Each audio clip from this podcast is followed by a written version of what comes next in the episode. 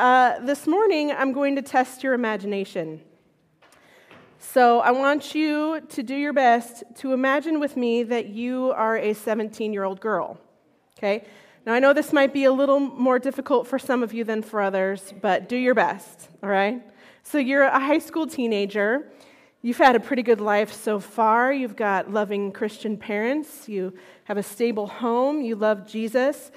You're maybe not so confident about sharing your faith with your friends, um, but that's okay. You, you love Jesus anyway. And um, at school, you exist in this sort of special social bubble called J Hall. Now, let me explain what J Hall is.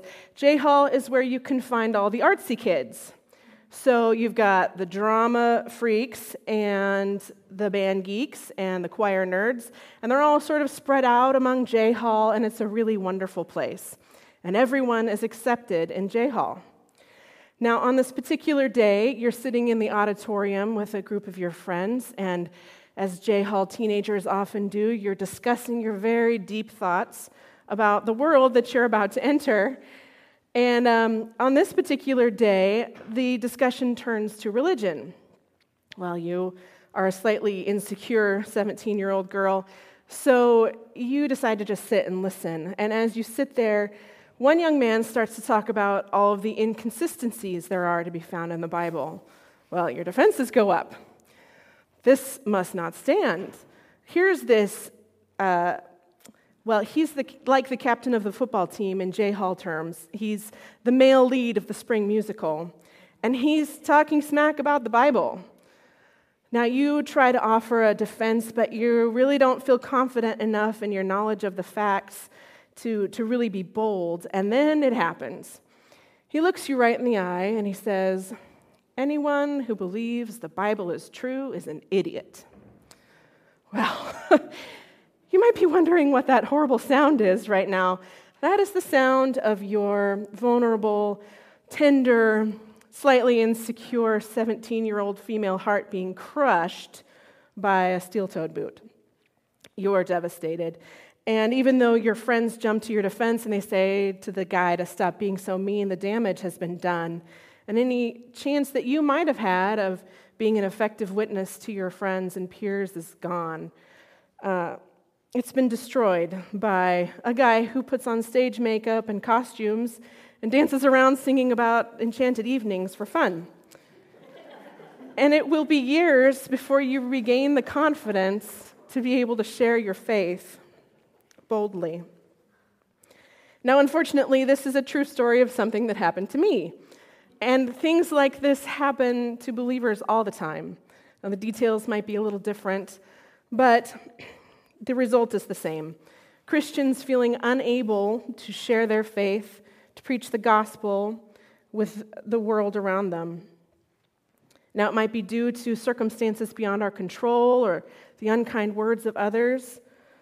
But the truth is that often we believers allow our fears and failures to stop us from pre- proclaiming the gospel. And today we're going to take a look at Philippians chapter 1, uh, verses 12 through 18. And let's look at it together, and then we'll dive in and see if we can find a solution to this problem. Now, I want you to know, brethren, that my circumstances have turned out for the greater progress of the gospel, so that my imprisonment in the cause of Christ has become well known throughout the whole Praetorian Guard and to everyone else, and that most of the brethren, trusting in the Lord because of my imprisonment, have far more courage to speak the word of God without fear. Some, to be sure, are preaching Christ even from envy and strife, but some also from goodwill. The latter do it out of love, knowing that I am appointed for the defense of the gospel. The former proclaim Christ out of selfish ambition rather than from pure motives, thinking to cause me distress in my imprisonment. What then? Only that in every way, whether in pretense or in truth, Christ is proclaimed, and in this I rejoice. This portion of Scripture is part of a letter that Paul wrote to the church in Philippi when he was imprisoned in Rome. Now, as we read, he told the Philippians about the negative circumstances of his imprisonment and how that has led to the spread of the gospel, and how many believers have put their trust in the Lord to proclaim the gospel. Now, truth here remains constant for us 2,000 years later, which is that believers can trust the Lord to provide what they need to proclaim the, con- the gospel, regardless of their circumstances. How does the Lord do this? This passage suggests several abilities for sharing the good news that come from placing our trust in Him. First, we can trust the Lord to enable us to proclaim the good news with courage. Let's go back and look again at verse 14. He says that most of the brethren, trusting in the Lord because of my imprisonment, have far more courage to speak the word of God without fear. Now, as I mentioned, this text is part of a letter written by Paul in Rome, and uh, most of the scholars that I've read place his imprisonment between the years of 60 to 62 AD.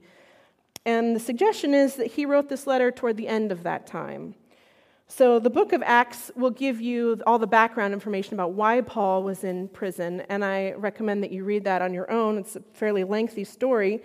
Um, the narrative can be found starting in Acts chapter 1, verses 17 and following, and it goes all the way through the end of the book in chapter 28. But I'll give you the shortened version.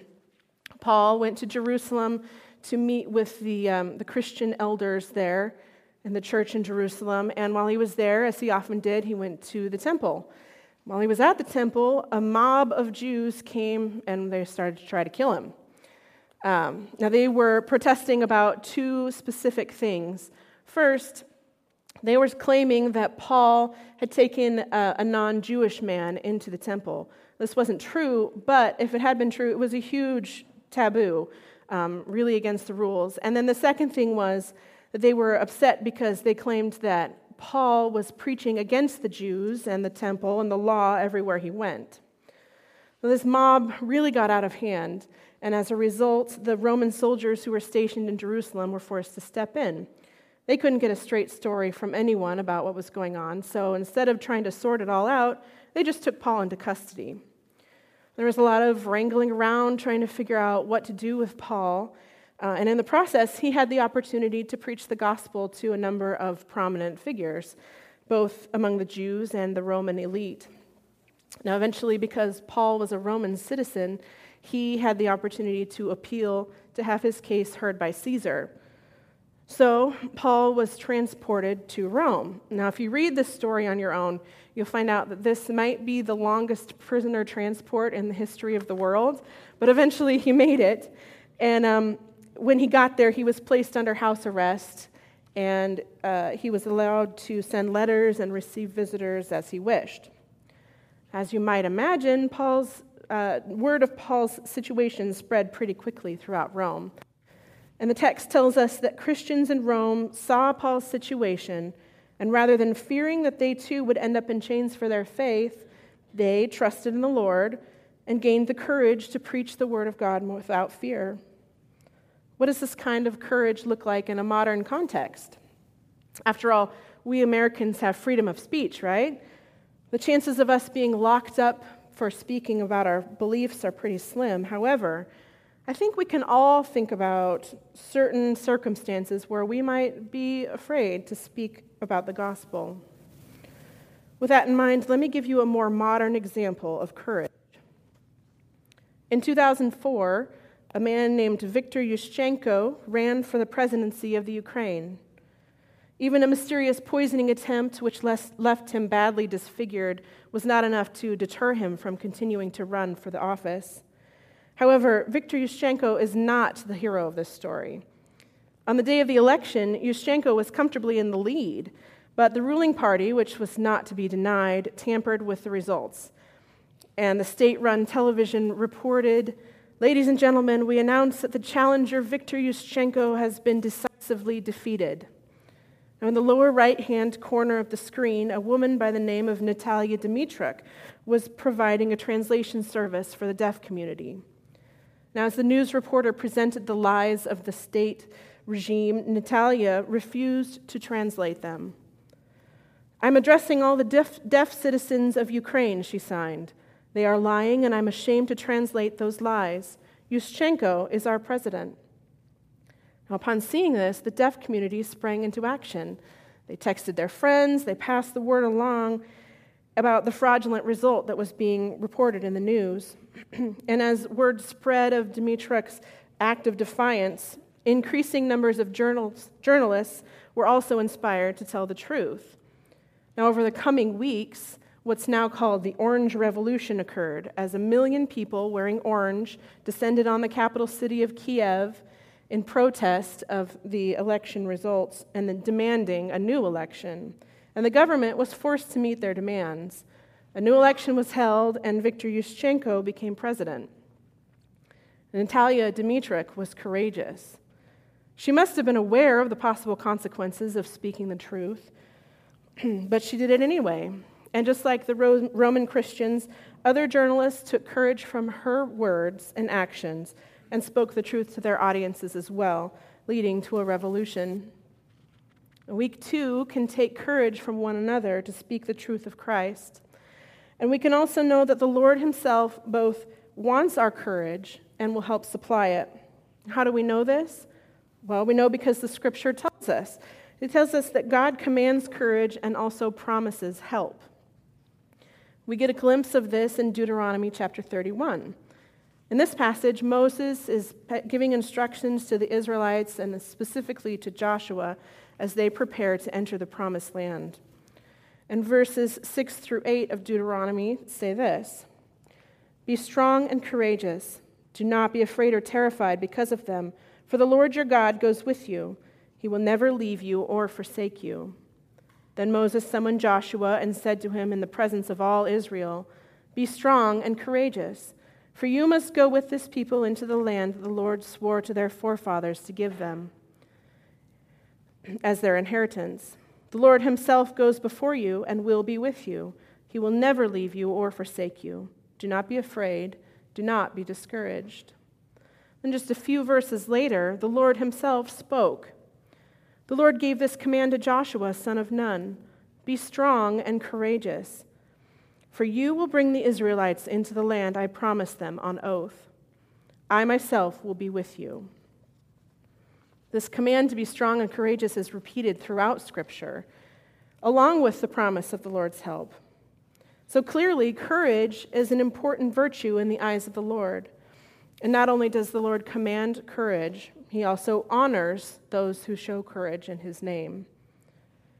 For example, in the book of Numbers, chapters 13 and 14, you find the familiar story of the 12 Israelite spies who go into the promised land they're supposed to go and make a report of what they find there and bring it back to the Israelites so they know what to expect before they enter. Now, 10 of those 12 spies came back. They said, Yeah, yeah, the, the land is great. It's everything the Lord said. But they have giants and like fortified cities and giants. Now, when the believers, uh, the Israelites heard this, they fell to weeping and complaining against God. Uh, and only two of the scouts, Joshua and Caleb, showed any courage. They tried to tell the Israelites that the Lord would deliver the land to them just as he promised, but the Israelites would hear nothing of it. Now, God saw what was happening and he became furious with his people. He told them that as a result of their cowardice, no one over the age of 20 would be allowed to enter the promised land. In fact, the whole group of them would have to wander the desert for years and years until the older generation had died off, and then Joshua and Caleb could lead the younger generations into the land. I would say that the Lord honored the courage of Joshua and Caleb. So, how do we get this courage? Well, the people in these examples made a conscious choice to be courageous. And we can do the same, choosing to rely on the Lord, trusting that He will supply us with the courage we need to speak the gospel to someone, especially when we're afraid. Now, while a lack of courage may be a powerful obstacle to sharing our faith with others, sometimes it's not the thing that is the most powerful obstacle.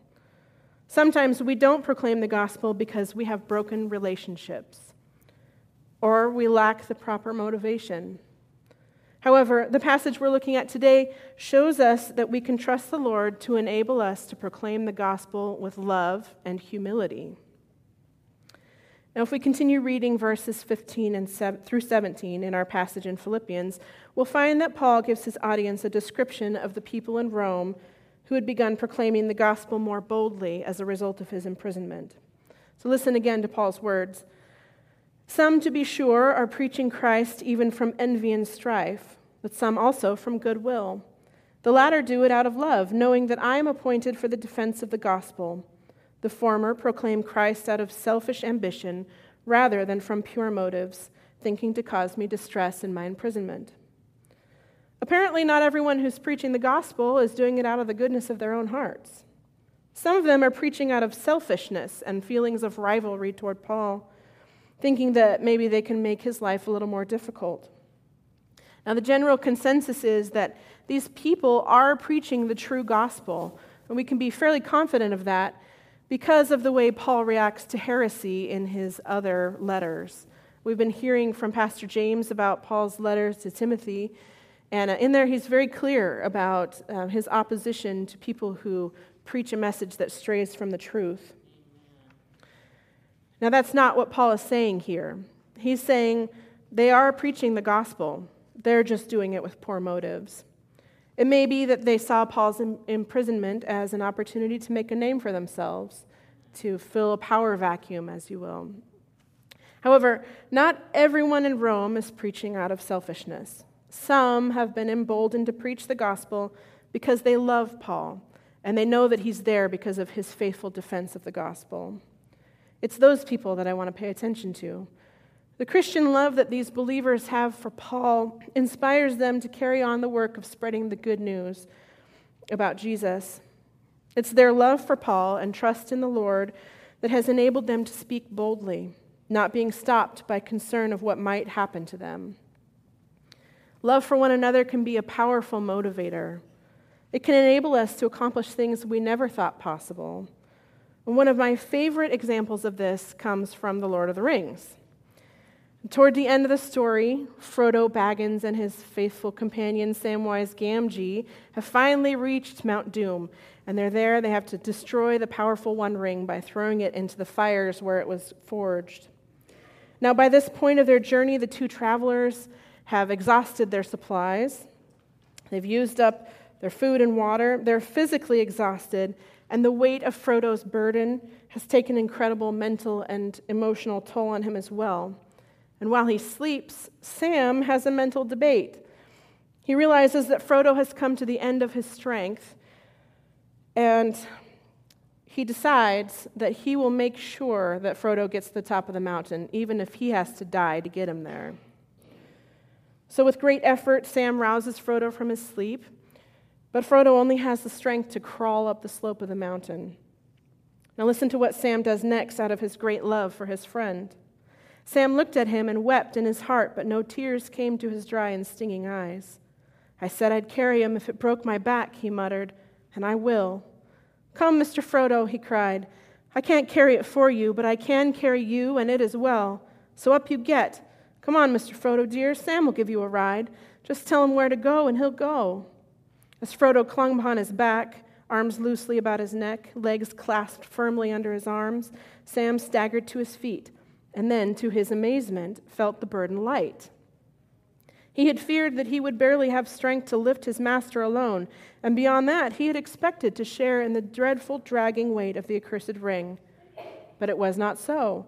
Whether because Frodo was so worn by his long pains, wound of knife and venomous sting and sorrow, fear and homeless wandering, or because some gift of final strength was given to him, Sam lifted Frodo with no more difficulty than if he were carrying a hobbit child piggyback in some romp on the log, lawns or hayfields of the Shire. He took a deep breath and started off.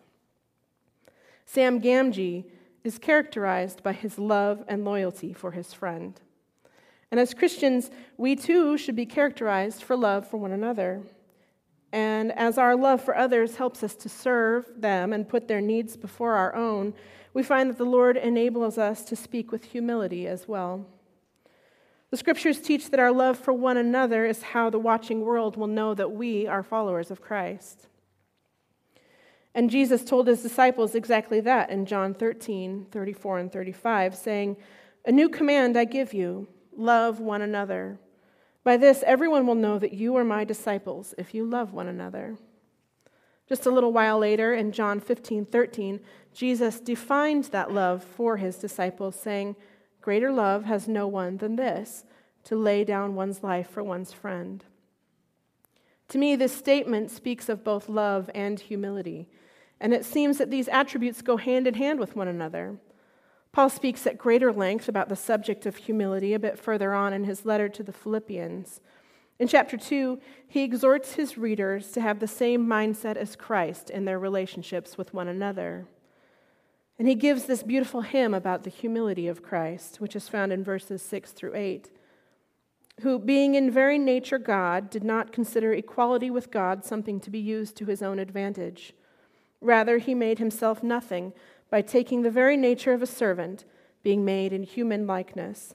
And being found in appearance as a man, he humbled himself by becoming obedient to death, even death on a cross.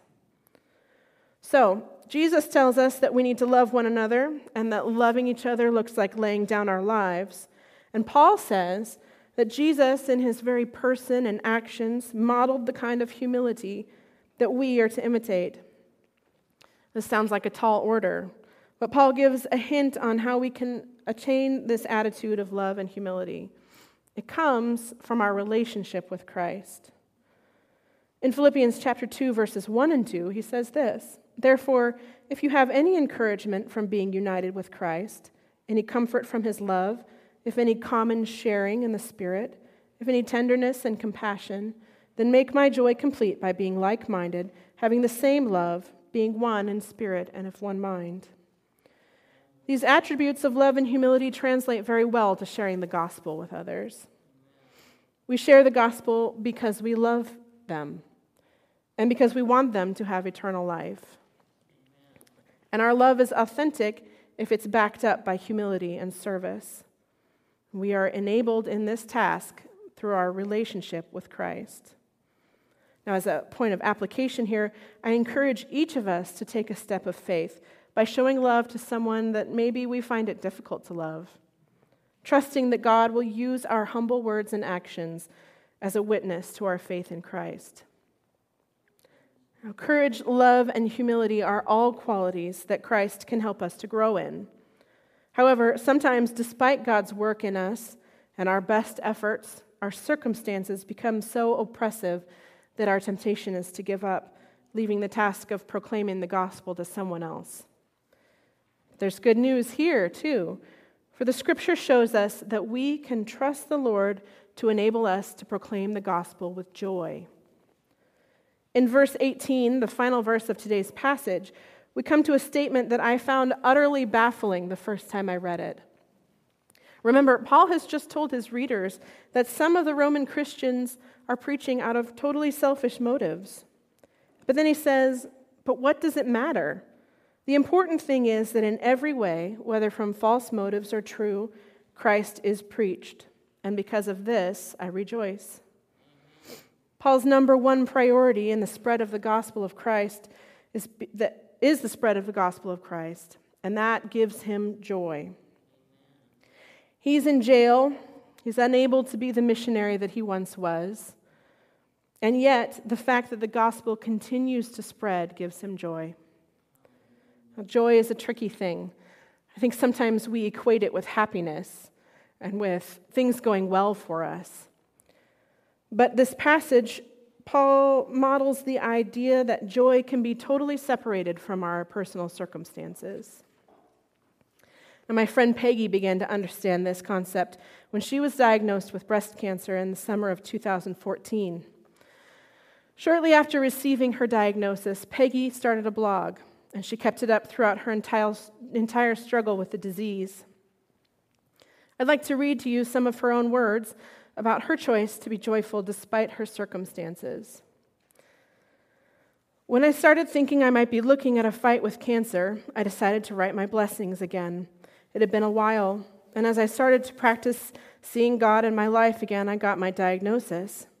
This time I feel like He's asking me to be open and transparent to allow others to journey with me, to completely let go of my need to look strong, So when I list my joys, I'm not trying to seem stronger than I am, and I'm not trying to say that all I see in life is happiness.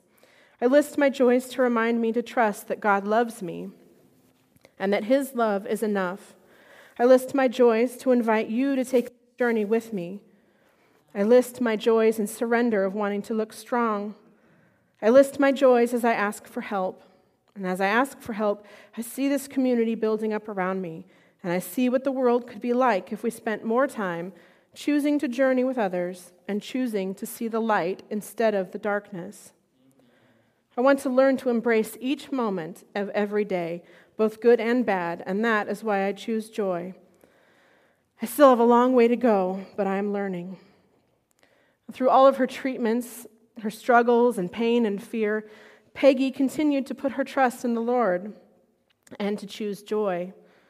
She wasn't quiet about it either.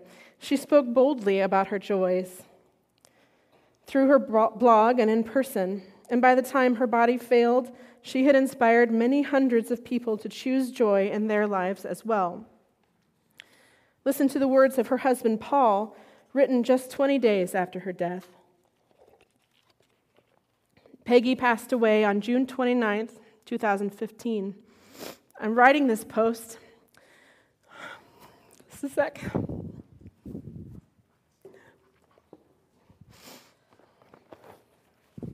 You know, when I practiced this at home, I didn't cry.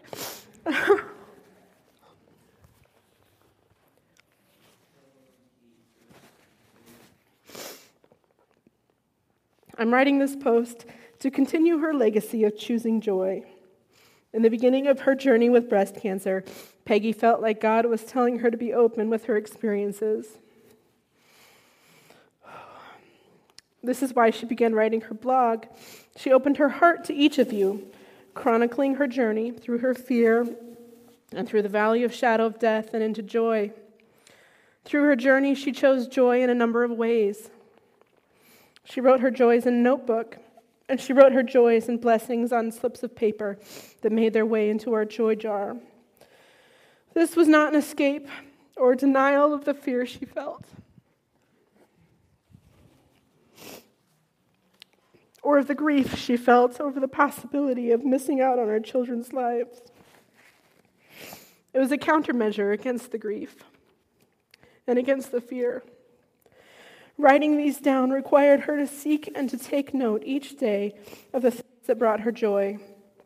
They reminded her that fear, which often fights to appear all consuming, to define us, is only part of our story. We were and always have been surrounded by God's blessings. She just needed to give those blessings the attention they deserve. In so doing, she chose to be defined by the grace with which she endured instead of her circumstances. Peggy faced her circumstances honestly. And just like the Apostle Paul, she was able to find joy and to choose to embrace it rather than to wallow in her pain. Now, the Apostle shows us by his words in Philippians that joy is a choice. But Scripture also tells us that joy is a natural response to the love of God and to the work that He does to grow us in Christian character. In the Gospel of John, chapter 15, Jesus is speaking at length to his disciples about his relationship with them and also his relationship with God. And then in verses 9 through 11, he says this As the Father has loved me, so I have loved you. Now remain in my love. If you keep my commands, you will remain in my love, just as I have kept my Father's commands and remain in his love. I have told you this so that my joy may be in you and that your joy may be complete. Jesus expected that the disciples' response to his instructions would be joy. We can find examples of joyful response to God's work throughout the scriptures. But I'd like to mention just one. This is found in the book of Nehemiah. Now, the Israelites had returned to the land after their many years of exile, and when they got there, they had a great deal of work to do to rebuild. Now, when they finally finished rebuilding the wall, they had kind of started to become more settled in the land. They all gathered together to hear the recitation of the law and the explanation of it. And when they heard this, their response was great sorrow over their sins. Upon hearing the law, they were struck by how far they were from the standard. And as a nation, they wept. Now, however, Nehemiah and Ezra and all the priests, they told them to stop their mourning and weeping and to respond instead with joy, telling them in chapter 8, verse 10 Go and enjoy choice foods and sweet drinks, and spend some send some to those who have nothing prepared. This day is holy to our Lord. Do not grieve, for the joy of the Lord is your strength. So the people did just what they said. They stopped their crying and they went and had a party. Excuse me. Verse 12 says Then all the people went away to eat and drink, to send portions of food, and to celebrate with great joy, because they now understood the words that had been made known to them. Their joyful celebration didn't change the reality of their sin, but it did change their focus away from themselves and onto God, who is the source of all joy.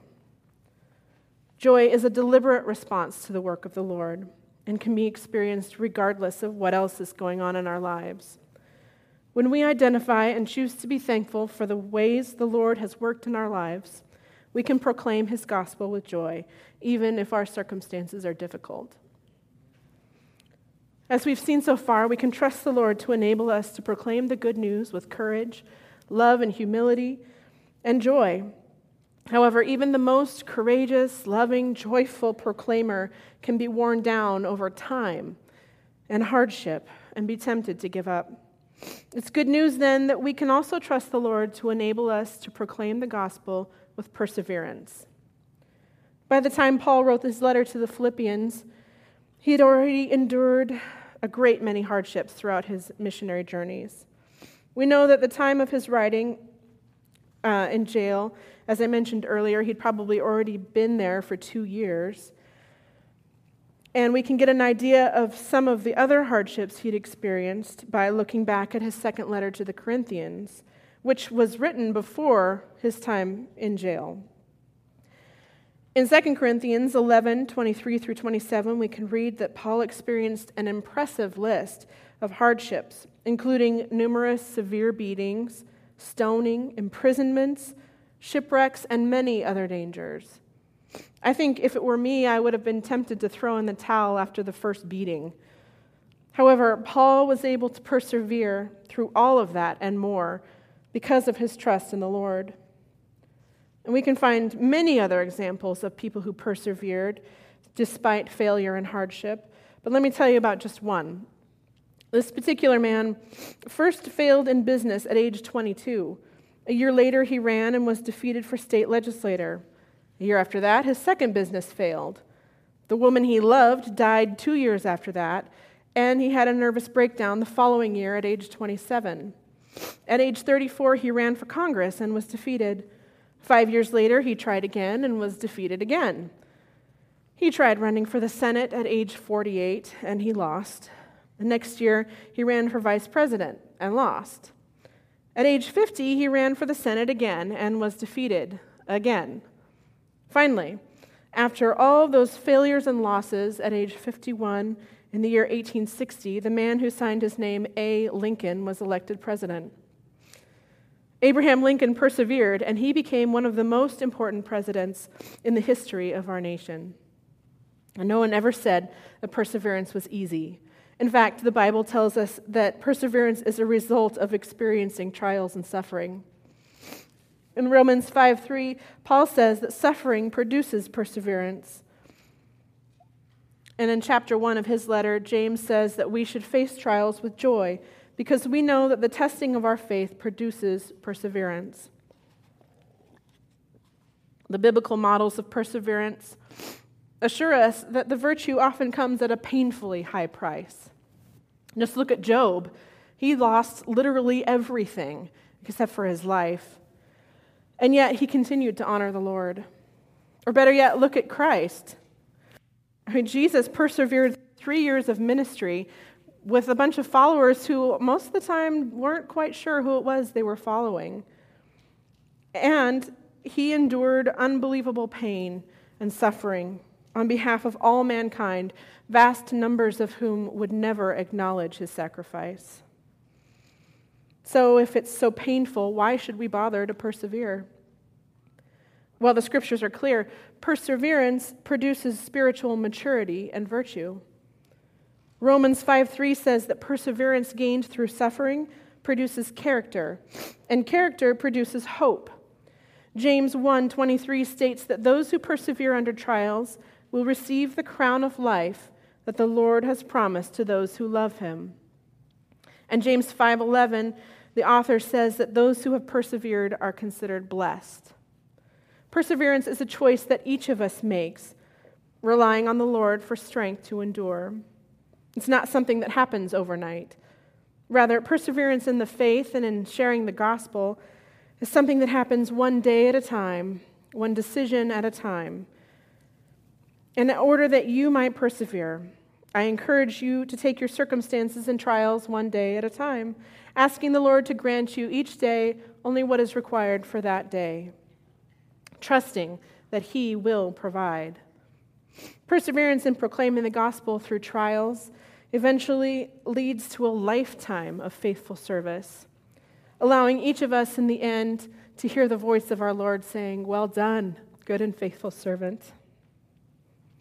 Through this short passage in Philippians, we can be encouraged, knowing that we can trust our Lord to enable us to faithfully proclaim his message. Now, at the beginning of this message, I asked you to uh, imagine a particular scene. And as I come to the end of what I want to say to you, uh, I ask you to indulge me once more. Take note of the difference between the outcomes of these two scenes. Imagine Paul on house arrest in Rome. As a Roman citizen, he has been afforded some freedoms, such as the ability to send letters, receive visitors, and enjoy some of the comforts of home that he wouldn't have had in a prison cell. However, he's unable to leave, and he is under 24 hour guard by the Roman Praetorian soldiers. The changing of the guard comes every four hours, day and night. This guard rotation wouldn't be too much of a disturbance, except for the fact that Paul is likely literally in bondage, connected by, at the wrist by a length of chain to his jailers. His movement is restricted in this way, and the regular changing of the guard at the other end of the chain probably means that his sleep is disturbed too. And weary and uncomfortable, Paul is cut off from the ability to do what he does best traveling the world, spreading the gospel of Christ. His imprisonment is a direct result of his preaching the gospel. And by the time he writes this letter to the believers in Philippi, he has probably already been imprisoned for close to two years. It would have been totally understandable if Paul had been discouraged and frustrated by his circumstances. And to add insult to injury, some of the believers in Rome have been preaching this gospel in hopes of making a name for themselves in Paul's absence. However, others have seen Paul's attitude and his circumstance and have begun preaching the gospel with greater confidence out of trust in the Lord and love for Paul, knowing that he is in chains because of his defense of the gospel. So instead of being angry or depressed, Paul tells the Philippians that he has reason to rejoice. How is this even possible? Paul explains that rather than stifling the gospel, his imprisonment has turned out for the spread of the gospel. Remember those guards that Paul is chained to day and night? They are literally a captive audience for the message of the gospel. Paul tells the Philippians that he doesn't care about the motives of the people preaching as long as the true gospel is being proclaimed. We all have things in our lives that cause us to shy away from proclaiming the gospel at times, especially when we're enduring hardship. However, the God we serve is mighty and trustworthy and He is able to provide us with what we need to continue to spread the good news. As you go from here, I urge you to consider Paul stuck on house arrest, rejoicing in the fact that the good news about Jesus was continuing to spread despite his less than ideal circumstances. Remember that the Lord can be trusted and make the choice to trust Him daily. Ask Him to enable you to proclaim the gospel with courage instead of fear love and humility instead of selfish motives, joy in spite of your circumstances, and perseverance over time. These actions require us to take a step of faith, but we can do so trusting that He is able to provide all that we need. Let's pray. Lord, I am thankful that you are mighty and trustworthy, and that you promise to provide us with what we need each day. And I ask, Lord, that you would do so and that you would allow us the courage and the love and the joy and the perseverance that we need to proclaim your gospel to a watching world. We love you, Lord Jesus, and we pray all these things in your name. Amen.